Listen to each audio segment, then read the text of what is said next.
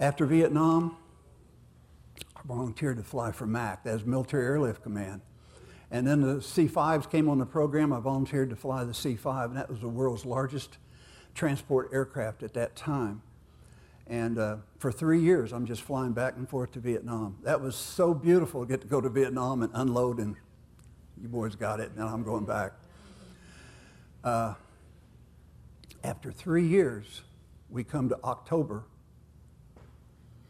1973, Yom Kippur Day, the most holy day in the Israeli calendar. And they were all off duty, they were on vacation, and they were attacked. They were attacked from the north by Syria. They were attacked from the south by Egypt. And they were really getting shellacked. That night, Golda Meir called our president, and she says, President Nixon, if you don't help us, Israel will cease to exist. This was her words. Of course, I didn't know about that in the middle of the night, but the next morning my phone was ringing. And next thing I know, I'm with two C5s heading for Israel.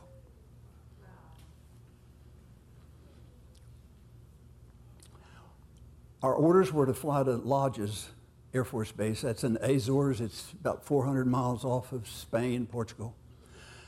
Land, refuel, and uh, you'll get a briefing. So the two of us, we went, landed, refueled, and we went in for a briefing. Well, this briefing is from a one-star general so pay attention. This is serious. That one star general said, You don't fly over any Muslim country. Said, You fly to the Rock of Gibraltar and fly right down the middle of the Med. Okay, so we go out and both of us start our engines, and, and the other one's supposed to be first. They had the ALCE crew and some colonels and stuff on board. And I sat there and waited 20 minutes. Well, the whole world was watching us. They was watching when America was going to start supporting Israel. And we was under pressure, and they said, go ahead. 0461, that was me, and they were 006. Go ahead and go. So we went. We went to the Mediterranean, and again, I prayed all the way down the Mediterranean. We were 200 miles out, and an Israeli fighter came up on each wingtip, just like that. Wow, I could, you could see those boys, they just smiled at us. I landed. They pulled off. As the C5 would kneel, it would kneel straight down, it would kneel forward, it would kneel aft. And as soon as we got that airplane, we knelt it forward, and an Israeli tank crew ran in and jumped in that M60 tank, and they were out the door and headed for the front, just like that. And then all that, and then we had an M60 tank and the rest of it, tons, tons of 105 millimeter ammunition, which Israel was so short on 105. They were running out of it, and they were short on tanks. Operation Nickel Grass. I walked to the tail of my airplane,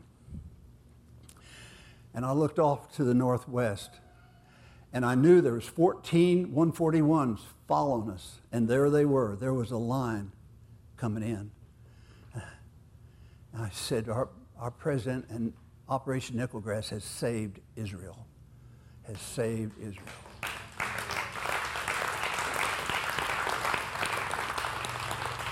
Well, for the next six weeks, I made six trips to Israel. I mean, Carolyn had two little girls, and she was a public health nurse for the state of Delaware. But I mean, I came home and all my clothes was always ready to go.